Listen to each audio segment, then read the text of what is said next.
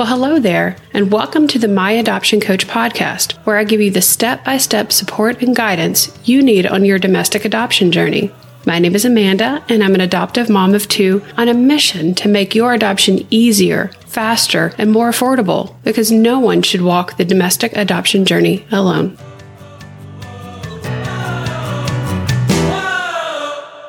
Well, hello there, friend, and welcome back to the My Adoption Coach podcast.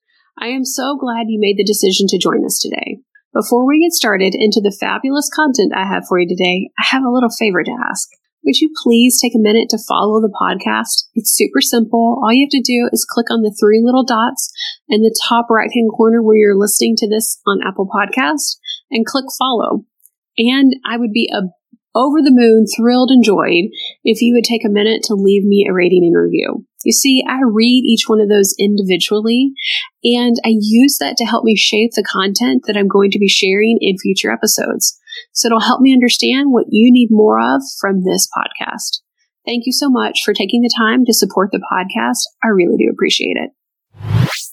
So before we dive into the three easy steps that I promised you in the, the intro of this uh, episode, I really want to take a moment to make sure we're on the same page when we talk about what your adoption profile is. Most people assume when they hear me say the words adoption profile that it is your book.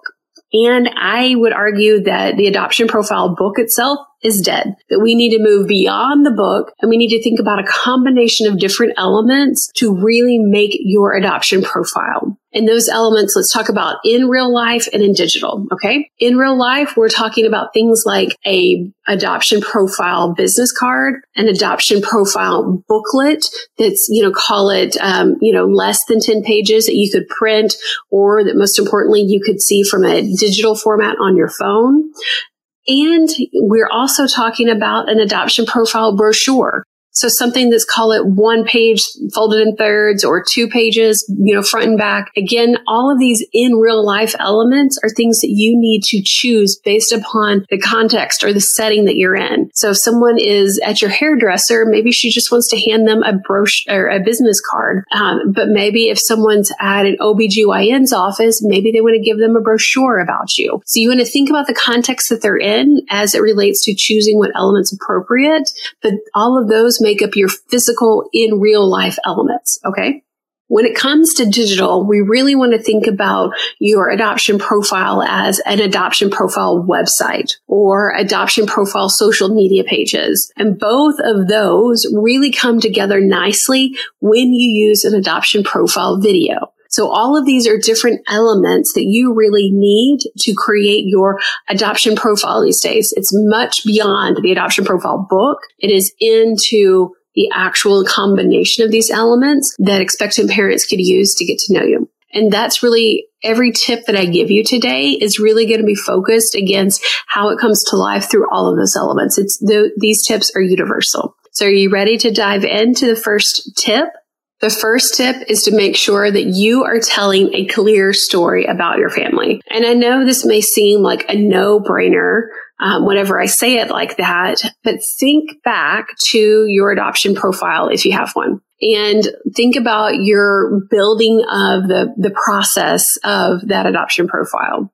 Were you just answering a list of questions? And how did those questions build upon each other?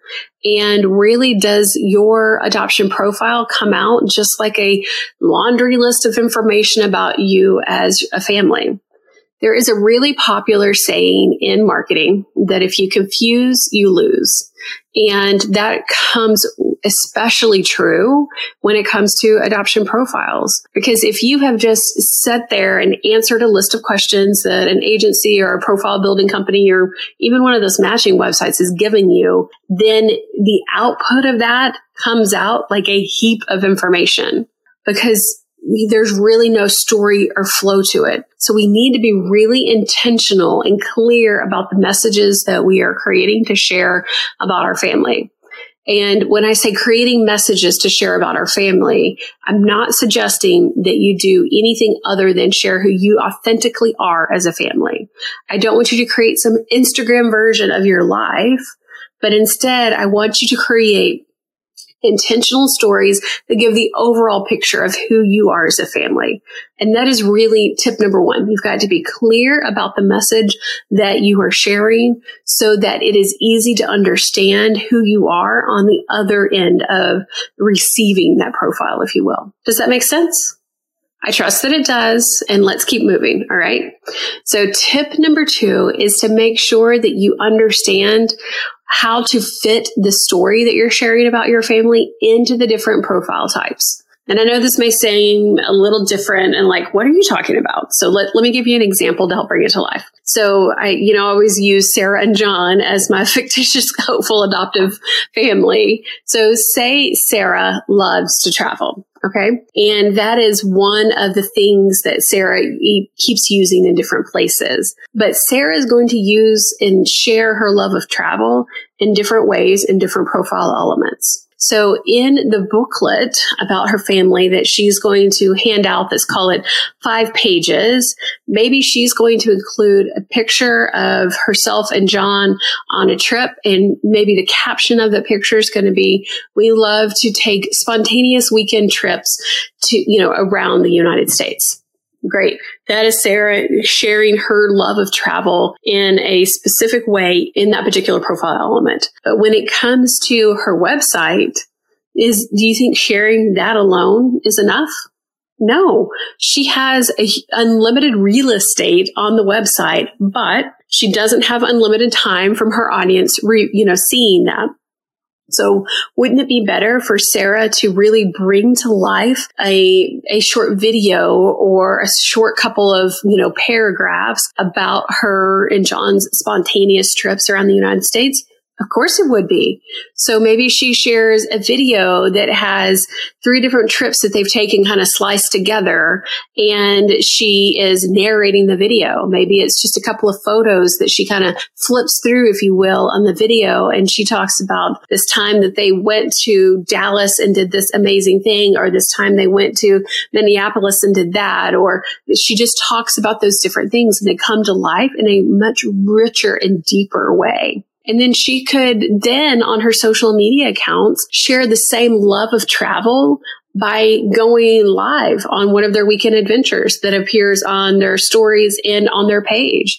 And maybe she takes pictures intentionally during that trip to reuse for stories in her content later on. So she's, you know, they're out traveling to New York for the weekend and they um, went ice skating at Rockefeller Center, right? And so maybe she takes a video of them doing that. She shares it, you know, while she's gone.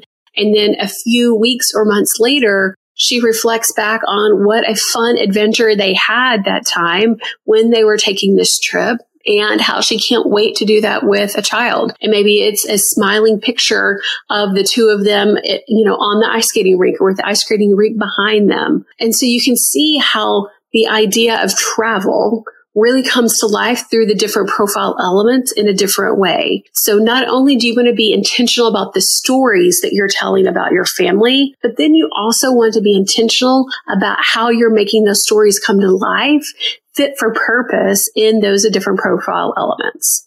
So I hope that makes sense. Um, I think that that really is a great way to create a deeper impression about your family. And when I talk with birth families after they've chosen, you know, someone and matched, and I ask them about like, what was the one thing that, you know, really helped you pick this family or made you decide to go with this family? You would be amazed to hear when they repeat back, oh, there was this one time that they went on this adventure or they went on this trip.